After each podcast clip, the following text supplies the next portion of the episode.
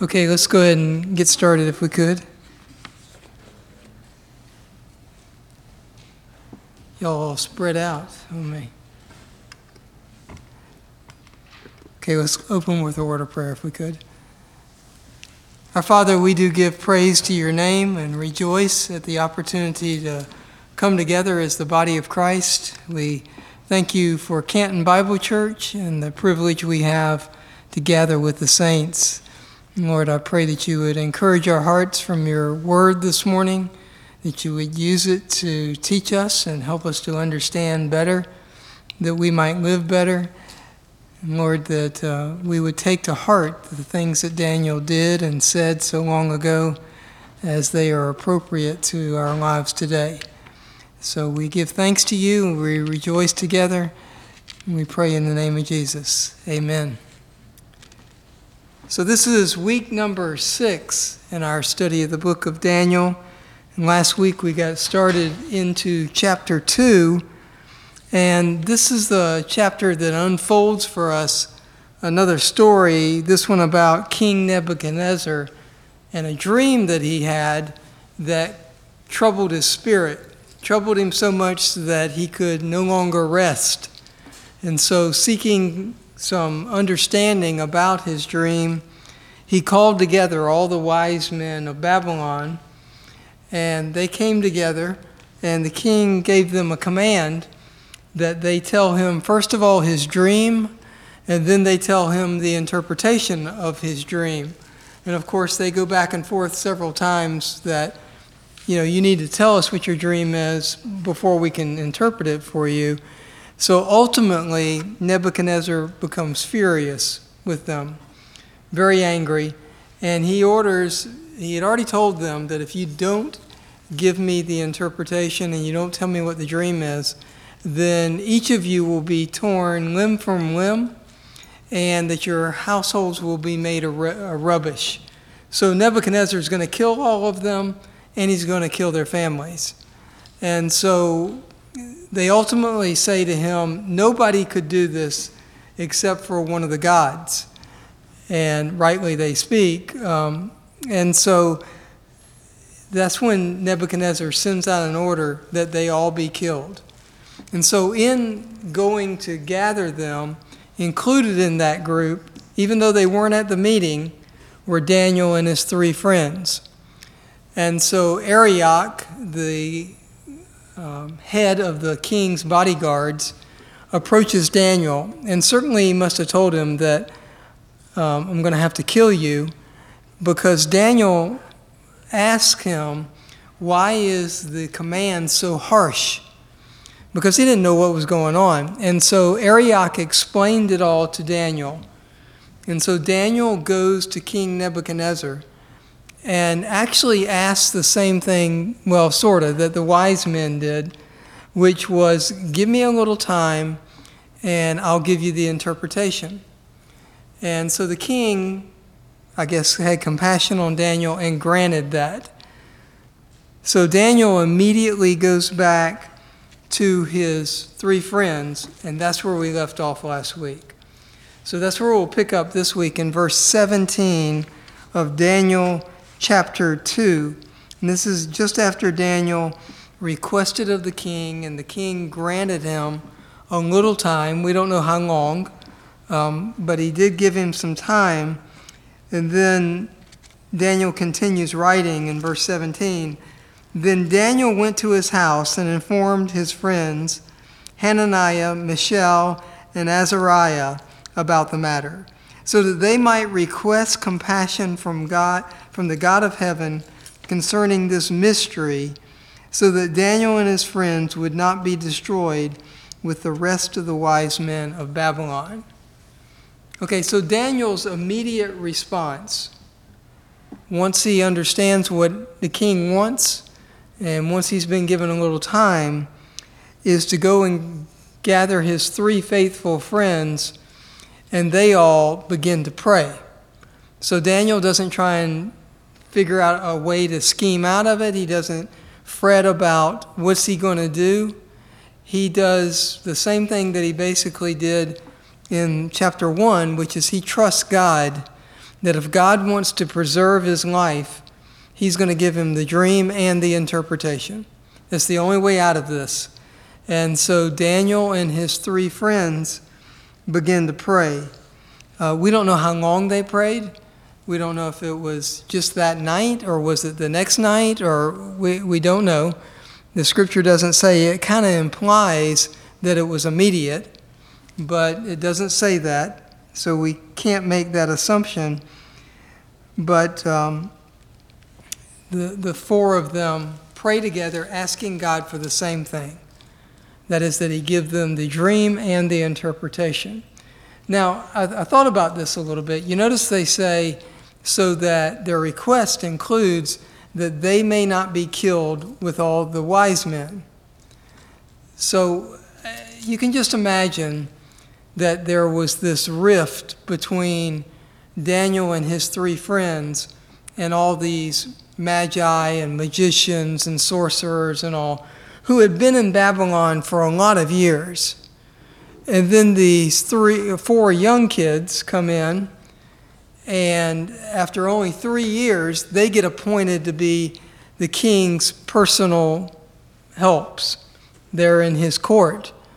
And you can imagine the, the reaction of all those other people who have been there for years and have been playing the kings of, of Babylon. So I, you, you just got to kind of work your way in here, but maybe the four of them were not at the meeting of the wise men because the other wise men didn't bother to tell them that the king had sent out this command because they didn't want them there because they would obviously as they had been doing show them up. And so they didn't invite them. They're not there. And so likewise daniel and his three friends really don't care a whole lot about the sorcerers and the magicians either, because they're fine if all of them get killed. They just want their own lives to be preserved. And knowing that all those men were idol worshippers, you know, going after false gods and all of that, you can kind of understand the difference that's going on here. Um, we don't care about you, and I don't care about you either. Um, so they pray that God would give them the interpretation and that He would spare their lives, really, is what they're praying. Um, even if all the other wise men are killed.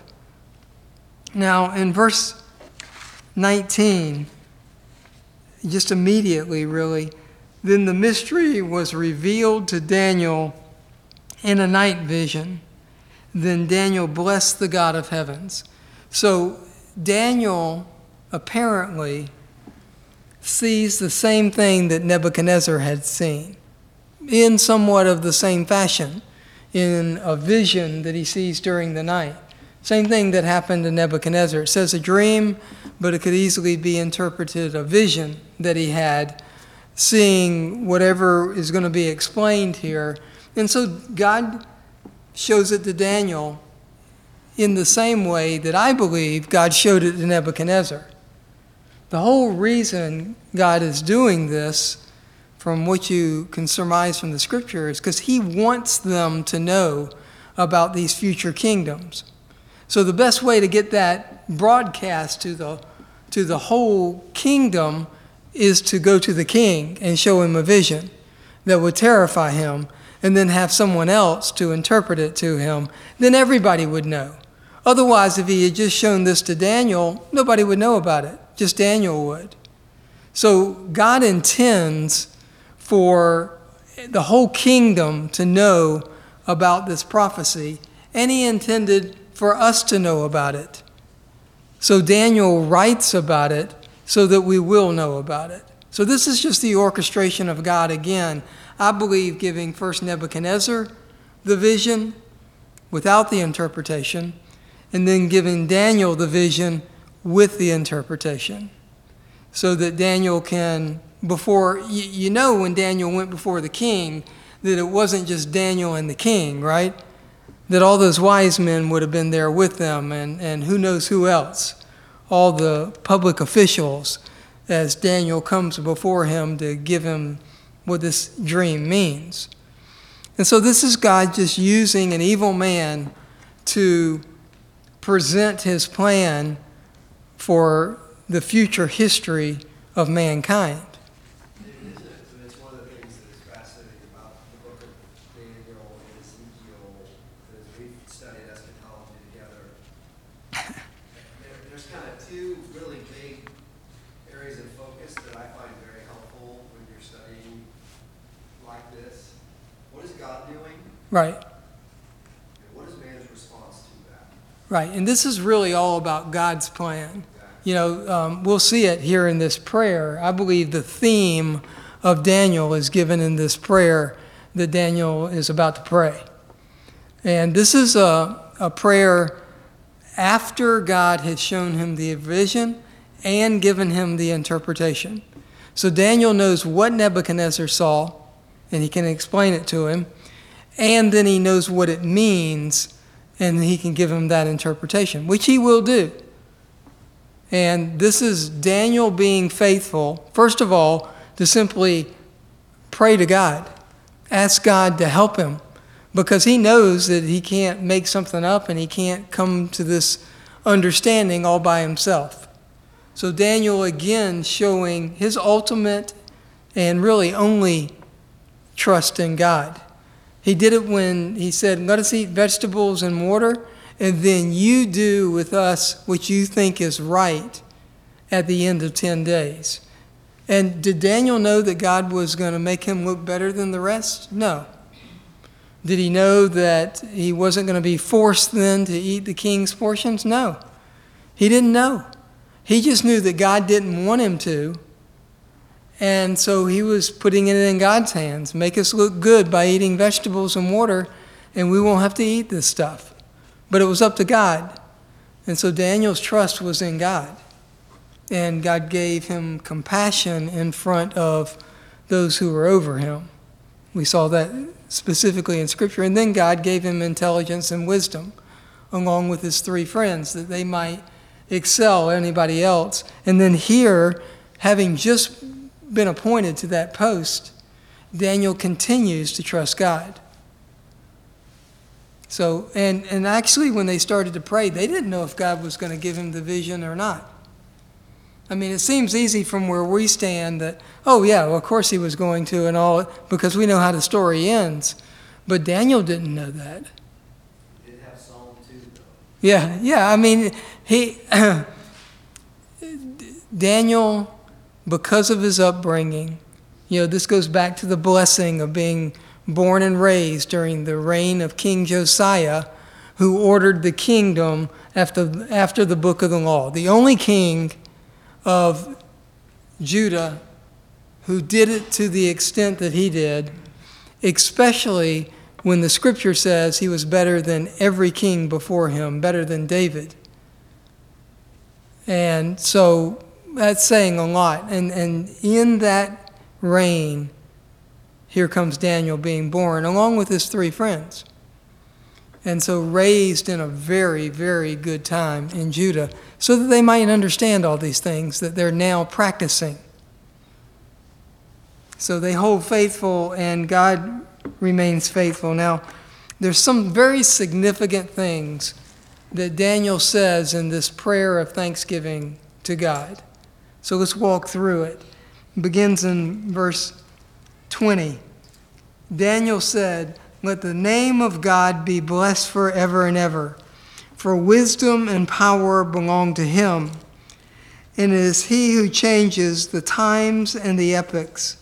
He removes kings and establishes kings. He gives wisdom to wise men and knowledge to men of understanding. It is he who reveals the profound and hidden things. He knows what is in the darkness, and the light dwells with him. To you, O God of my fathers, I give thanks and praise, for you have given me wisdom and power. Even now you have made known to me what we requested of you, for you have made known to us the king's matter. Now, there's several things in here that I want to point out and kind of talk through. Um, Daniel shows his understanding about who God is at the very beginning by blessing God, but saying that all wisdom and all power belong to God. So, what he's saying is that if someone's going to have wisdom and power in this life, it can only come from God. Okay, now th- this gets harder as we go further. But that's what he's acknowledging that God owns wisdom and power.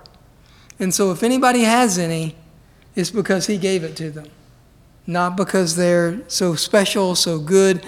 And that's the first thing to notice about this prayer is Daniel doesn't say that God has done this for anything that is within him, even for his faith and his trust. He doesn't mention it. That's not why God has done what he's done. And Daniel will give us more explanation of this as we go. Now,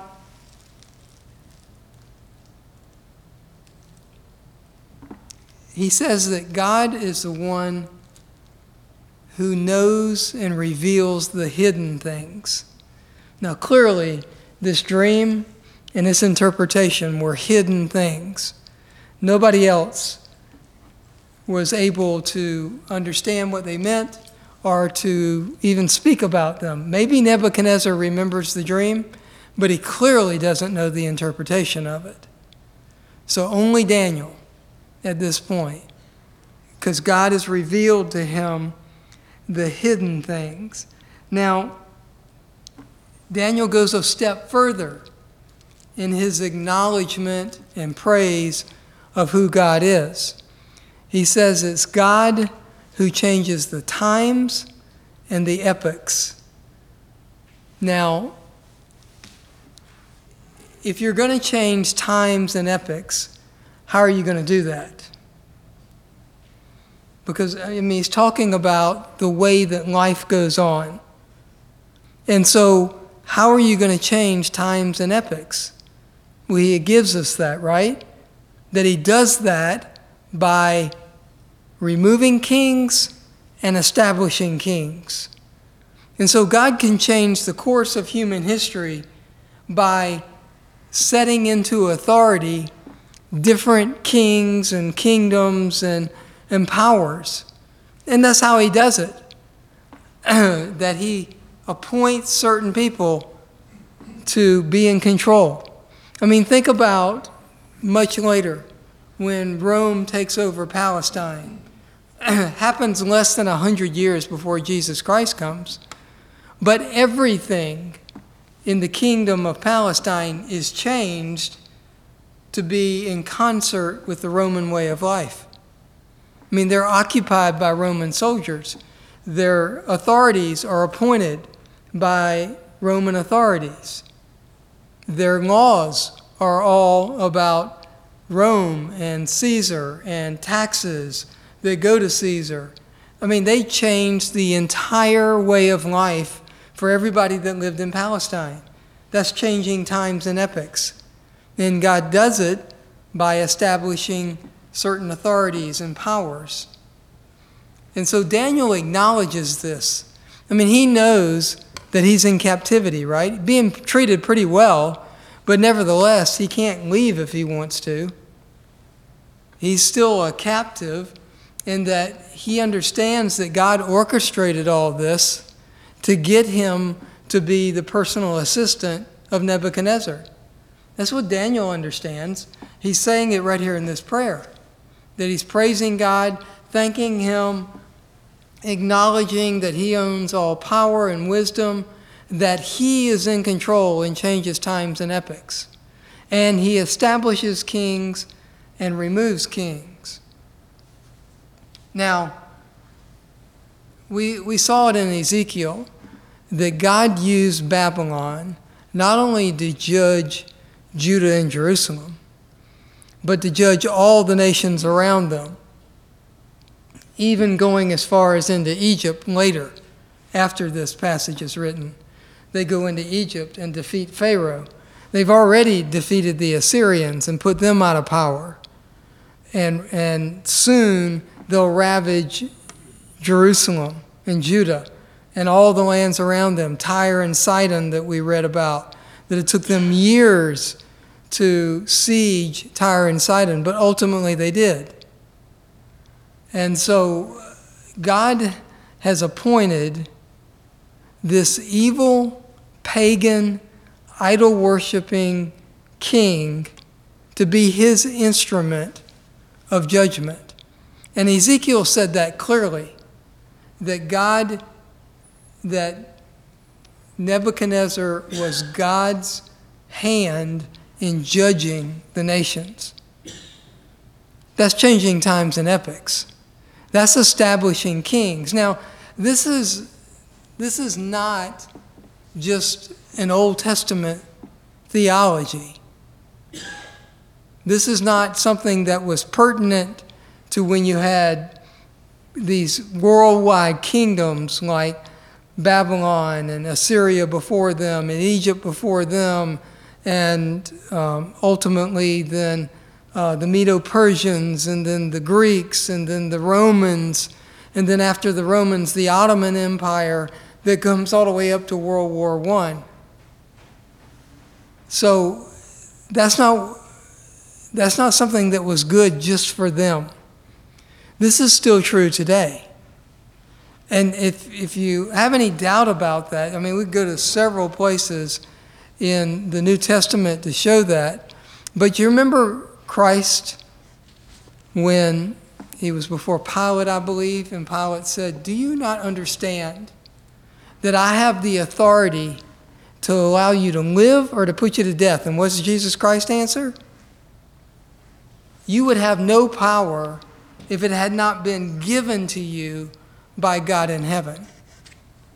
Uh, Jesus Christ believed that, right? Look at what Paul wrote in Romans chapter 13. At the very beginning of Romans 13. And this, this bothers people today in a big way. And we just went through this over the last year and a half. Romans 13, look at the first couple of verses. Every person is to be in subjection to the governing authorities, for there is no authority except from God, and those which exist are established by God.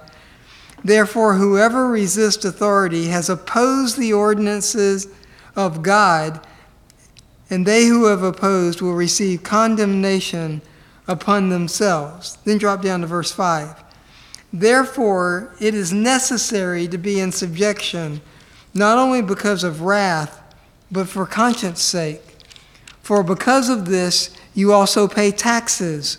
For rulers are servants of God, devoting themselves to this very thing. Render to all what is due them, tax to whom tax is due, custom to whom custom, fear to whom fear, honor to whom honor. So, what does Paul write? That you're to be in subjection to the governing authorities. And why? Paul understands the same thing that Jesus understood, the same thing that Daniel understood, because any governing authority has been established by God. And that people really get bothered by this today. I mean, you're telling me that in Russia, in Iran, in Iraq, in Saudi Arabia, in Lebanon, all these places, those authorities are established by God? Really? In Venezuela? Really? Those guys are established by God? Down in Chile, where there's so much going on today? Yeah. Those authorities are established by God. Now, he has his own reasons and his own purposes, and you notice Daniel never questions that. Paul never questions that. Jesus didn't question it. I mean, if Rome was not in charge of Palestine at the time when Jesus Christ came, then he would not have been crucified. Because it took that authority to have him crucified. So when the scripture says, in the fullness of time, Jesus Christ came, it's because God had perfectly orchestrated the scenario and the government and the rulers and the powers so that his plan to have Jesus Christ crushed would come to fruition. So, and if you think it cannot be true that evil rulers are established by God, just think about when Paul was writing who was the authority. It was the Roman government, who ultimately had his head cut off. Well, you, you touched on it, but I think one of the most fascinating sequences revealed in Scripture that also reveal how God's decrees intervene Right. into the will of man. And you find it in Isaiah chapter 10, where he says to the predecessor Noah, Woe to the Assyrians, right? The rod of my anger. So you just listen to what, what's going on. Um, the, the Where are you rod- at in Isaiah? Isaiah 10, verse 5. Isaiah 10 Woe to 5. Assyria, The rod of my anger, the staff in their hands is my fury. Right. He's using wicked Assyria as the rod in his hand To destroy Israel. to destroy, he says, against a godless nation I sent him. Who is that? Yeah. Yeah. I mean, this is God using Assyria to destroy the northern kingdom, which is Israel. And then later in Isaiah, it'll say, Nebuchadnezzar I will send to destroy Assyria. Exactly. Point. But in verse 7 of this Isaiah 10, this is what's fascinating. So the Assyrians um, have no intent to glorify God. Oh, no. They say that he says in verse 7, but he does not so intend, and his heart does not so think that God is doing. it. He is fully convinced, he personifies Assyria, that they are doing it out of their hatred of Israel, but yet God is using that hatred and that removal of their restraint Right. to actually complete his decree. Well, remember Ezekiel at the end, the war in chapters 38 and 39. Why does a war happen? These are men volitionally coming against Israel to fulfill the plan of God. That's what that is. And so it's not that God uses men and makes them go do something, but He uses the evil that the men already possess to pronounce His judgment. He'll later send Persia to destroy Babylon because Babylon destroyed Judah, which was what God intended for them to do. So, That answers the question why there's wars. Oh, yeah. Rumors of wars forever. Right. It's the human way. it's the human condition, this fallen man, that causes all these wars, causes the evil in the heart. And so, but God's using it, and He always has been using it. There's nothing new here. And he, yes, He still uses it today. And, you know, I mean, a few months ago, everybody had to f- kind of face up to this, right? Are we going to obey the government, or are we not going to obey the government? And there were different opinions on both sides of that. And I can't make that decision for you, but I know what I'm going to do. So, but you have to decide, because there is a point where when the government orders you to sin, that you have to rebel and not obey them. But until they order you to sin, the scripture says to be in subjection to them. David, That's a hard line. helpful to, to look at the sequence that's happening in this society. And we see it today, that's why it's very relevant, is it starts with illusion, what we see, what we hear, all the sensory, but then it moves to delusion. Yeah, And that's really important because delusion is, it literally changes the way you think now. Right. You think, you look at it and you say, ah, and now you actually think it's real. And you see that in, in uh, Second Thessalonians two, God sends them strong delusion. You see it in Psalm two, God turned them over to delusion. Right. He literally turns us over to our debased mind as a society. And that's when you see these just sweeping falls. Yeah, and you, and you really got to be discerning and thinking and asking God to help you from the scriptures. Because, I mean, the argument went something like this You cannot meet as a church. Well, the scripture says to not forsake the assembling of yourselves together. So, is that the government ordering you to sin? Some said yes, some said no. Because there are other ways to meet, other places you could meet. And so they didn't say you can't meet at all, they just said you can't meet in the way you used to meet. And so there were men that I respect on both sides of that. And were some wrong and some right? Well, let each be convinced in his own mind. Because not everybody thinks the same. The And- other side of that is, is always remembering that Satan Right. is scheming very methodically over the entire history of humanity and watching the human behavioral response to this delusional thinking. Yeah, there's this thought that, you know, God knows what's in my mind and in my heart. Satan does not. He only watches my actions and my reactions and then knows what I'm thinking based upon that. So, how you respond is very important. And he's been doing that. Oh, it's, The brilliant one created at the Yeah. highest order of the creation forever. for a very long time. Yeah. So, this is what Daniel is writing about is that any power, any wisdom that exists is given by God because he owns them. That's what he said at the beginning, right? Wisdom and power are yours. And so, toward the end of this prayer, as he goes on, in verse 22, it is He who reveals the profound and hidden things, which He's done to Daniel. I love this. He knows what is in the darkness, meaning there's nothing hidden from Him. I mean, when we get to the eternal kingdom, there's not even a sun or a moon because you don't need them, because as this verse says, the light dwells with Him. And so Daniel writing about a lot of things here. And then he states it again To you, O God of my fathers, I give thanks and praise, for you have given me wisdom and power.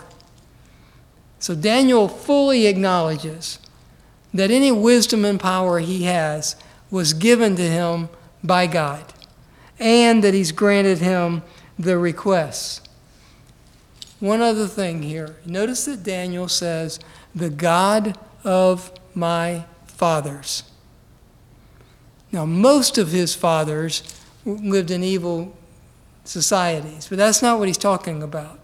He's talking about all the way back to the patriarchs, whom God called and blessed and created a nation out of them while they were in captivity, rescued them from Egypt, took them across the Jordan into the promised land, allowed them to drive out lots of the inhabitants, but not all of them.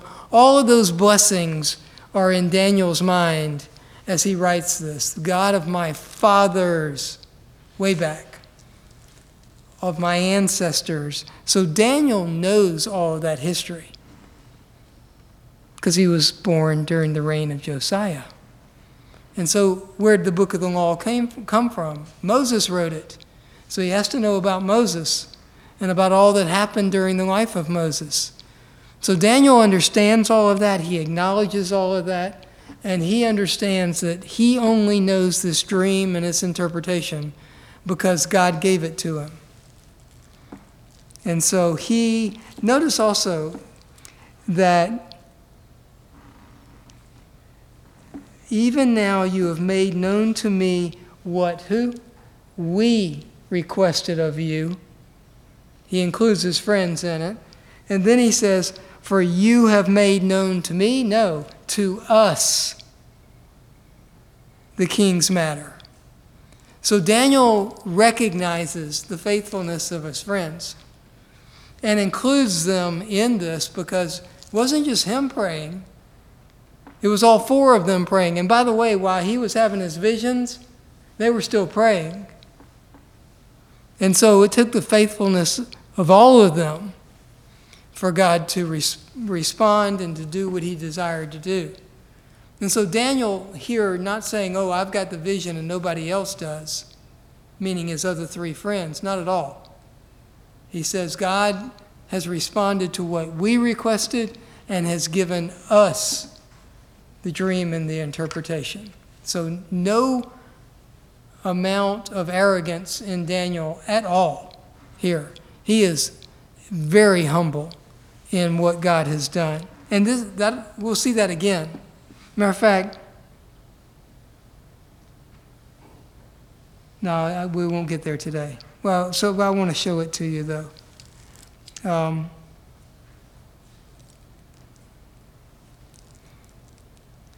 down in, I think it's 30. Just want to show you this and then.